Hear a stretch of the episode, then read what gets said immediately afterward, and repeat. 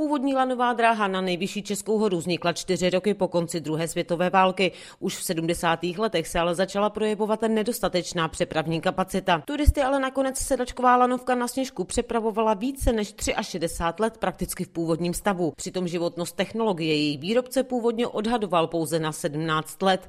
Její výměna přišla na řadu až po složité domluvě s orgány ochrany přírody. Vybrána byla varianta rekonstrukce lanovky v původní trase z Pece na sněžku a s posunutím dolní stanice k chatě Lesovna. Z Pece pod Sněžkou Kateřina Kohoutová, Český rozhlas.